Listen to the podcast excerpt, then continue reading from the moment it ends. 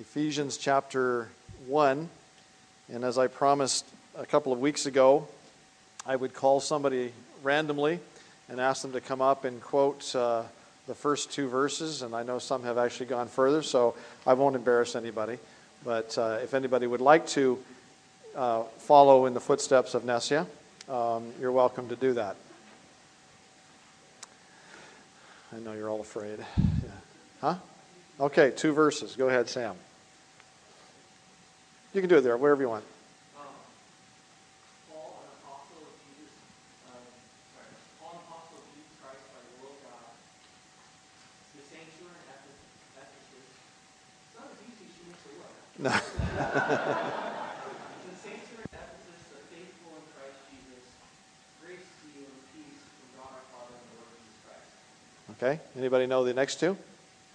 If you don't yet, then uh, this is your assignment for the coming week. And I really want to encourage you. If you, you know, if you've seen a young girl like that go through so many verses, such large words, and say them so clearly and with such emphasis, I think you, uh, you can do it as well. So, Ephesians chapter 1, uh, verses 1, 2, 3, and 4 should be your assignment for this week as far as um, uh, memorization. Uh, earlier this year, we planned to do something different this summer. We were planning to do a series on the attributes of God, and instead, we have chosen to study the book of Ephesians. But here in the book of Ephesians, we have some wonderful glimpses of the attributes of God. And uh, certainly in the first chapter, we see the grace of God, the wisdom of God, the mercy of God, and the love of God. But this first chapter, uh, there is a very strong emphasis on the sovereignty of God. What does that mean? What is the sovereignty of God? Well, it means that all things are under God's rule, they are under God's control. And nothing happens, nothing happens in the entire universe without His direction and without His permission. What can, um, he can do whatever he pleases, and what he pleases is always good. And it's always right because his purpose is perfect. In Ephesians chapter 1 verse 11 we read that according to his own purpose he works all things according to the counsel of his will. We want to look this morning at the sovereignty of God in this chapter in just two verses, but I want to look at some other passages as well. So if you have your Bibles, we're going to do a little bit of study back and forth between Old and New Testament. Isaiah chapter 46, uh, verse 9 is the beginning point, and we're going to look at that. Isaiah chapter 46, verse 9 says this Remember the former things of old, for I am God, and there is no other.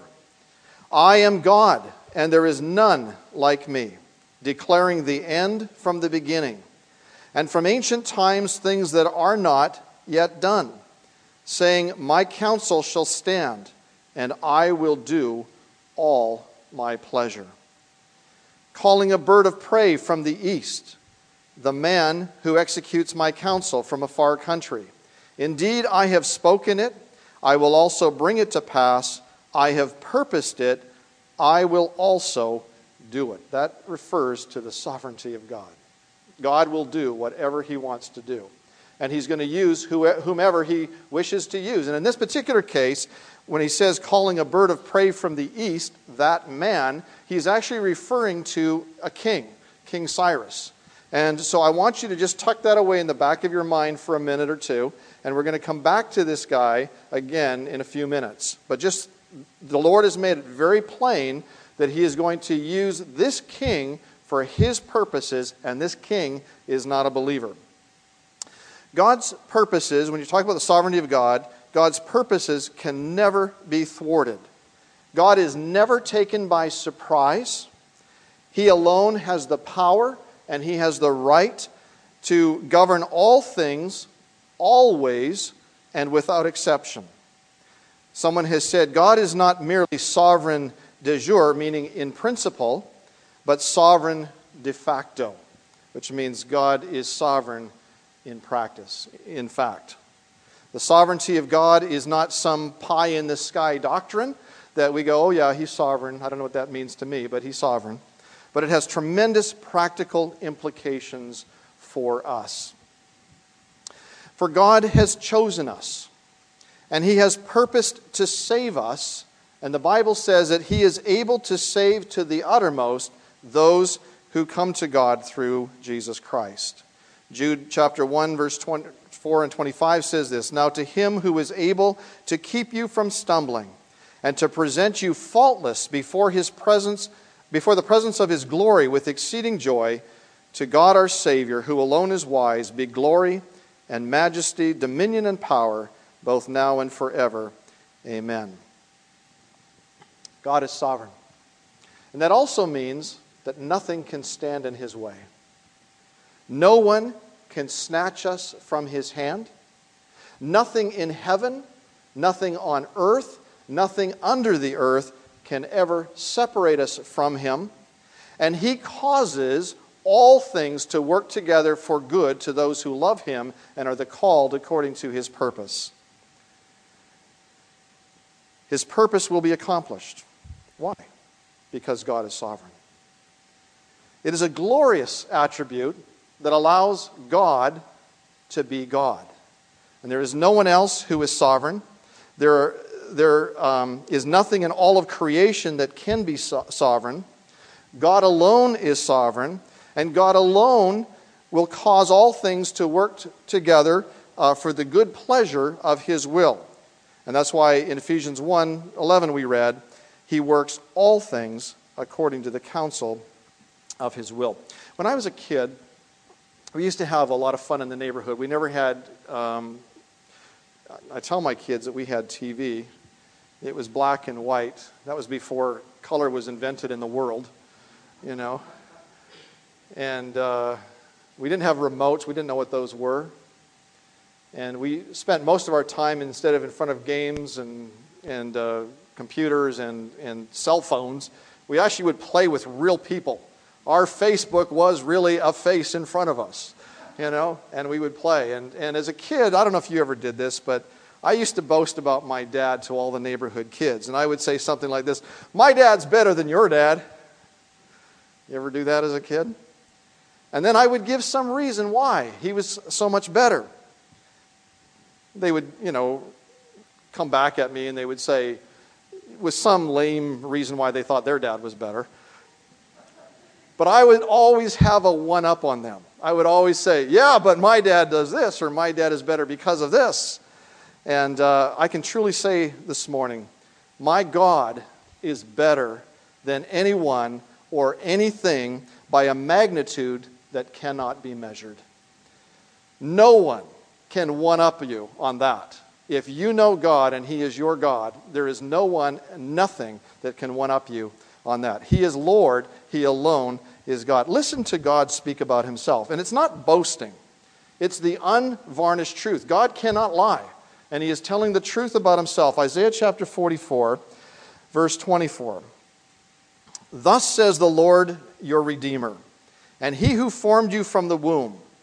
I am the Lord who makes all things, who stretches out the heavens all alone, who spreads abroad the earth by myself, who frustrates the signs of the babblers and drives diviners mad who turns wise men backward and makes their knowledge foolishness, who confirms the word of his servant and performs the counsel of his messengers, who says to Jerusalem, You shall be inhabited, to the cities of Judah, You shall be built, and I will raise up her waste places, who says to the deep, Be dry, and I will dry up your rivers, who says, Here it is again, of this same character, of Cyrus, He is my shepherd, and shall perform all my pleasure saying to Jerusalem, You shall be built, and to the temple, Your foundation shall be laid. Well, it's enough to make you fall down and worship Him. When I see men and women made in the likeness and the image of God cheering for a sports team, boasting about an athlete, admiring a Hollywood star, extolling the virtues of a billionaire, or tooting their own horn, I take up the words of Isaiah the prophet and I challenge you. Isaiah 40, verse 9 Behold your God. Verse 12, Isaiah 40, verse 12. Who has measured the waters in the hollow of his hand, measured heaven with a span, and calculated the dust of the earth in a measure, weighed the mountains in scales and the hills in a balance. Who has directed the Spirit of the Lord, or as his counselor has taught him? With whom did he take counsel? And who instructed him and taught him in the path of justice? Who taught him knowledge and showed him the way of understanding? Behold, the nations are as a drop in a bucket, and are counted as the small dust on the scales. Look, he lifts up the isles as a very little thing. And Lebanon is not sufficient to burn, nor its be sufficient for a burnt offering. All nations before him are as nothing, and they are counted by him less than nothing and worthless. To whom then will you liken God? Or what likeness will you compare him? The workman molds an image, the goldsmith overspreads it with gold, and the silversmith casts silver chains. Whoever is too impoverished for such a contribution chooses a tree that will not rot. He seeks for himself a skillful workman to prepare a carved image that will not totter. Have you not known? Have you not heard? Has it not been told you from the beginning? Have you not understood from the foundations of the earth?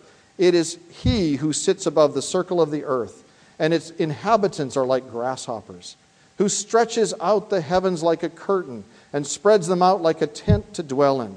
He brings the princes to nothing, He makes the judges of the earth useless. Scarcely shall they be planted, scarcely shall they be sown, scarcely shall their stock take root on the earth when he will blow on them, and they will wither, and the whirlwind will take them away like stubble. To whom then will you liken me? Or to whom shall I be equal, says the Holy One? Lift up your eyes on high and see who has created these things, who brings out their host by number. He calls them all by name. But the greatness of his might and the strength of his power, not one of them is missing.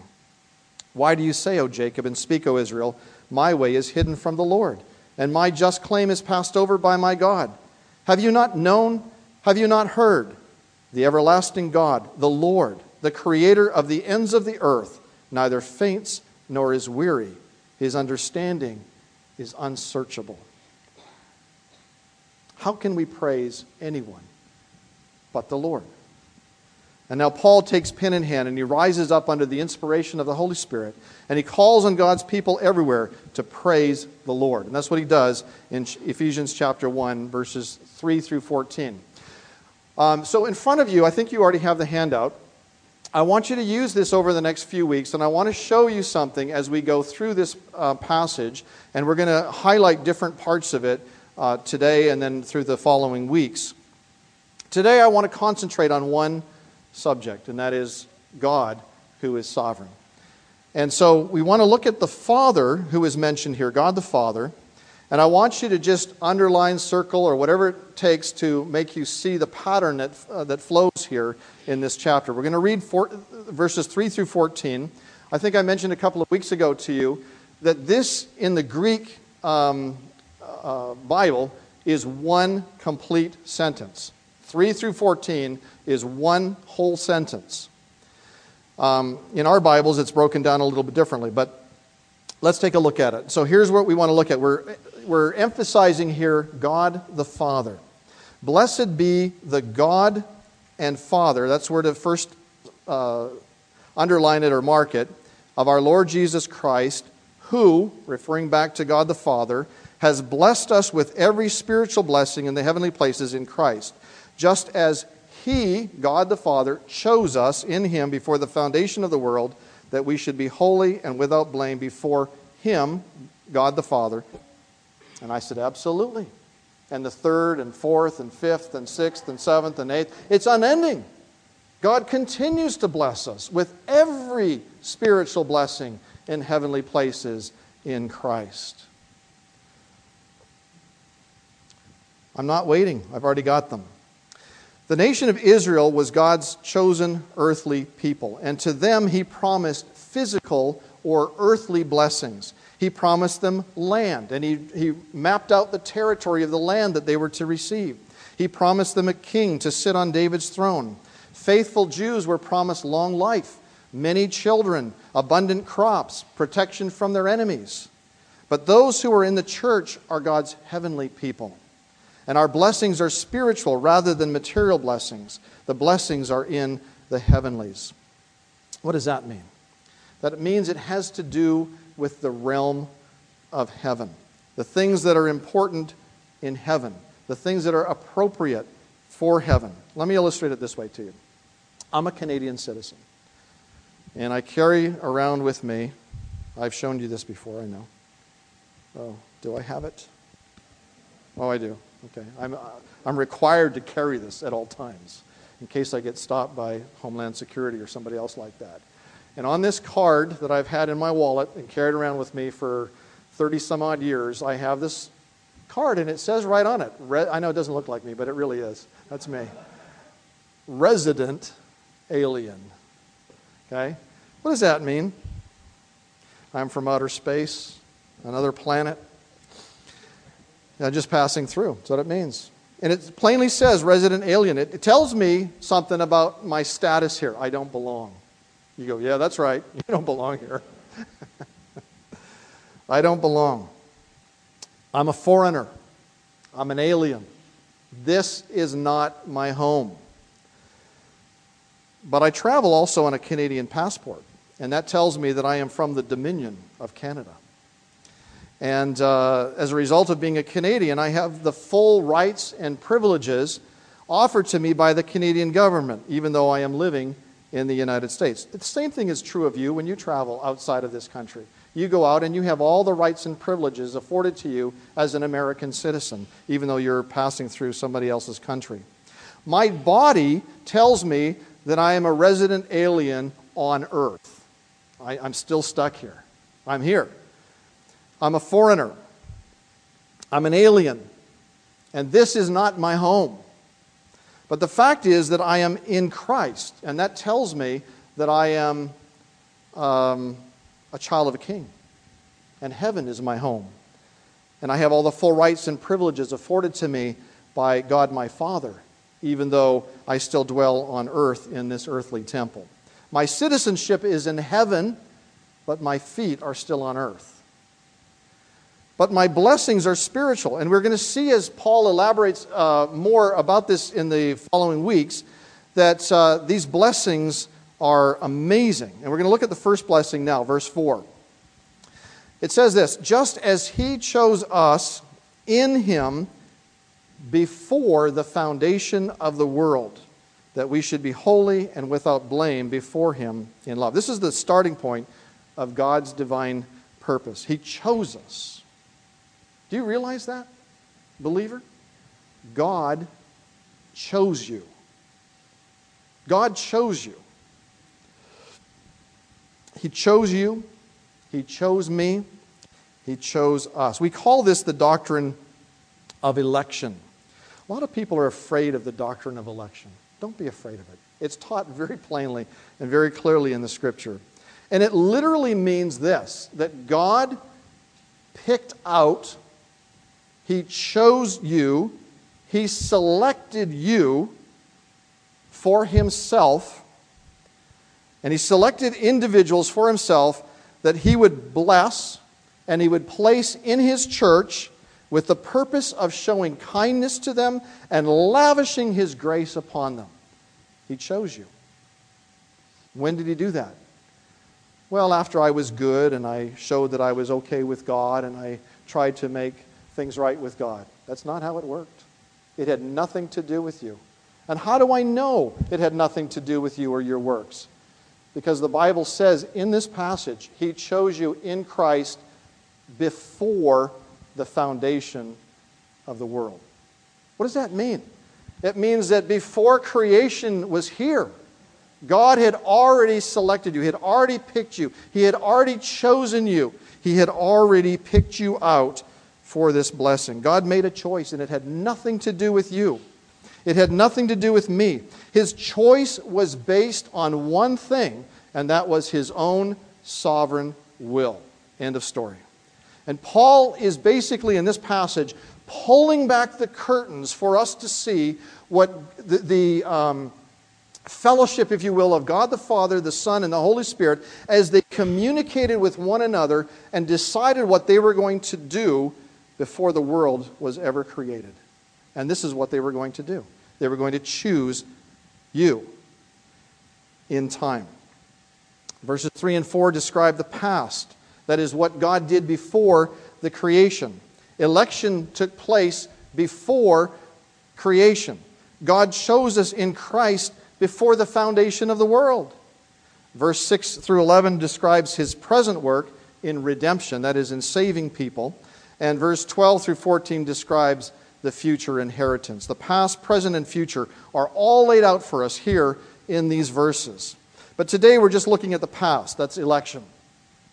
Now, if you ever have felt this in your life, many people do, that they need some meaning in life. You know, they, they, they, they wake up one morning and they go, Why am I here?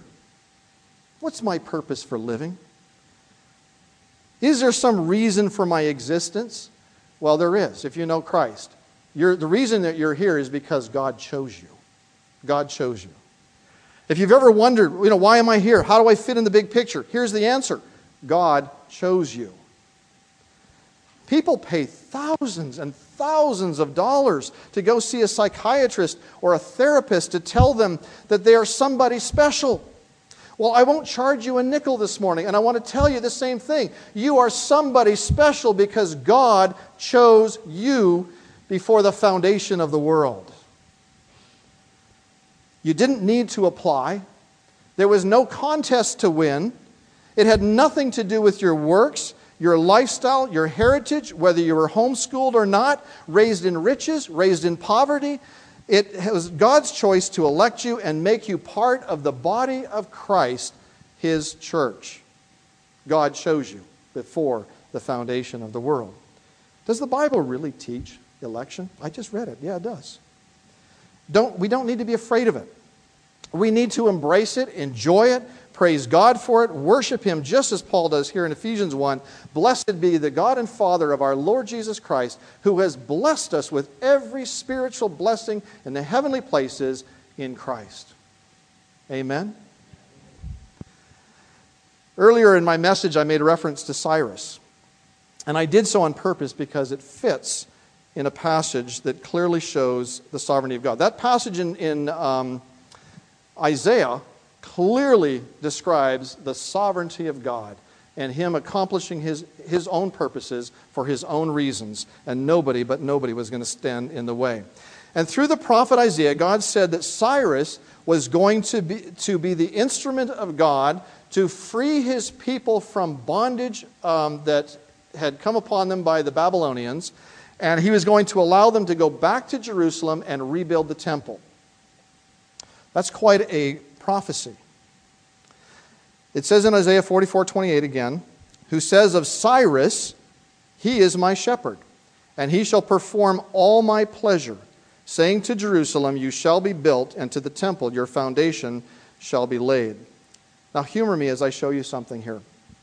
Just as God chose you before the foundation of the world, so God chose Cyrus before the foundation of the temple. But here's the problem. At the time of this prophecy, the Jews were still in Jerusalem.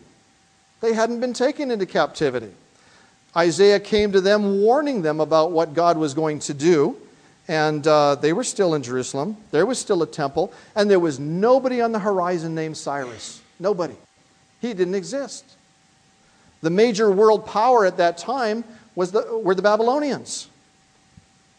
But God elected Cyrus for a specific time and a specific place in history, and God, who is altogether sovereign, caused all of the circumstances to come together for his own purpose and his own pleasure.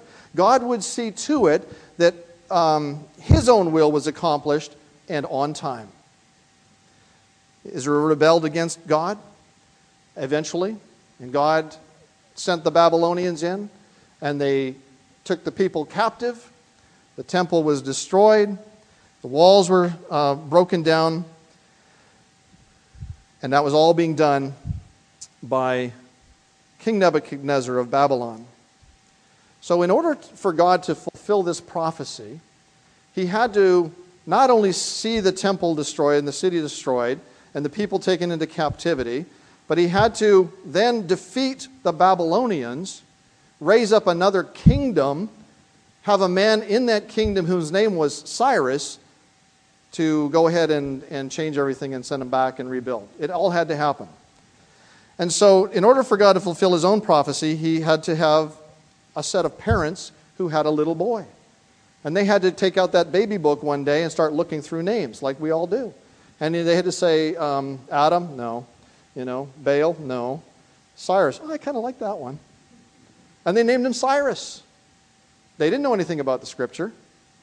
And he would have to be born at a specific time in history so that the events would happen on time because God made it very clear that these events would be fulfilled in 70 years. And this prophecy of Isaiah was actually prophesied 200 years before Cyrus was born. God, uh, Cyrus would also have to choose of his own free will to rise to power among the Medes and the Persians, and he chose to defeat the Babylonians, and he was uh, brought into a position where he would be the one to free the people of God to go back and to rebuild the temple and to go back to the city of Jerusalem. Isaiah's prophecy, as I mentioned, was 200 years before Cyrus was born. Yet God called him by name.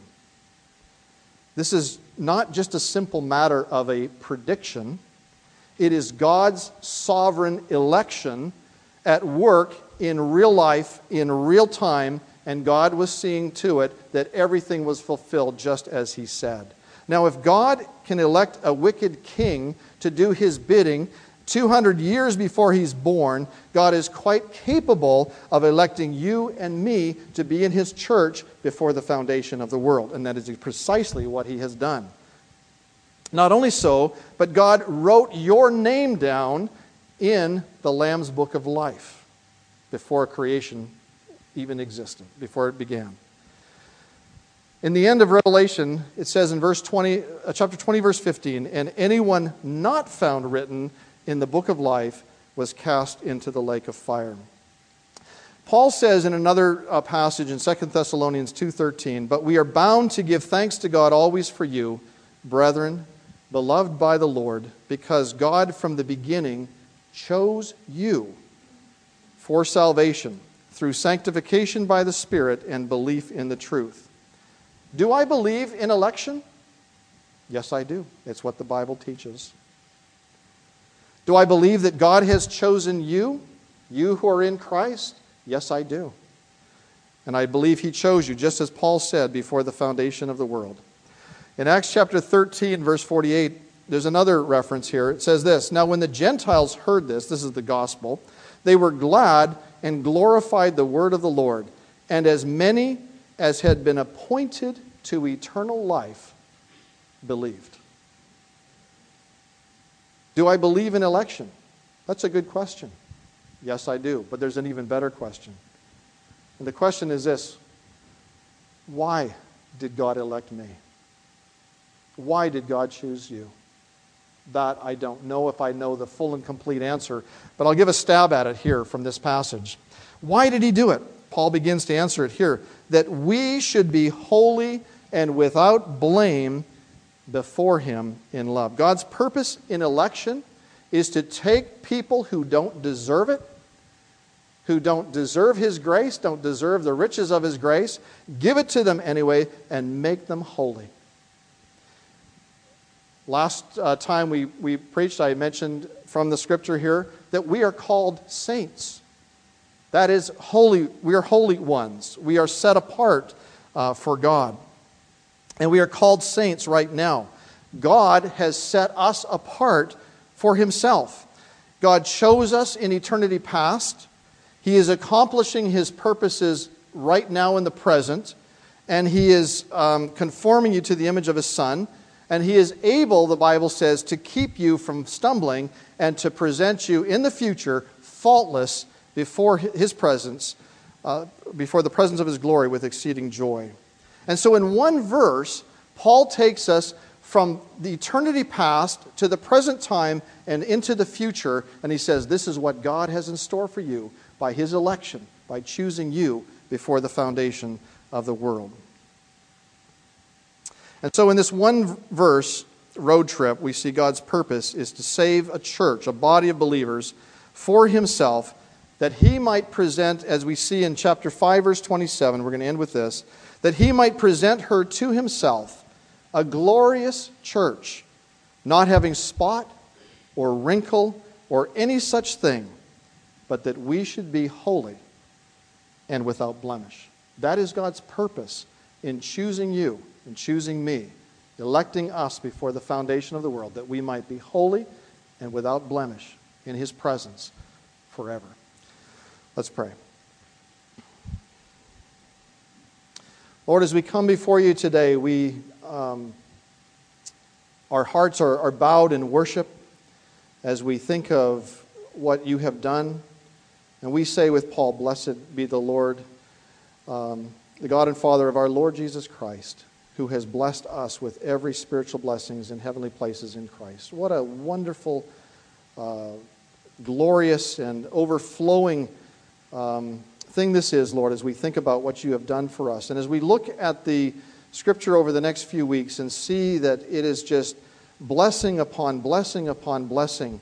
We pray, Lord, that you would lift our hearts out of the doldrums, lift our hearts out of um, wallowing in, in looking at sin or looking at uh, our lives and see the amazing benefits that we have in Christ and that we might live in light of that. And we ask it in Jesus' name. Amen.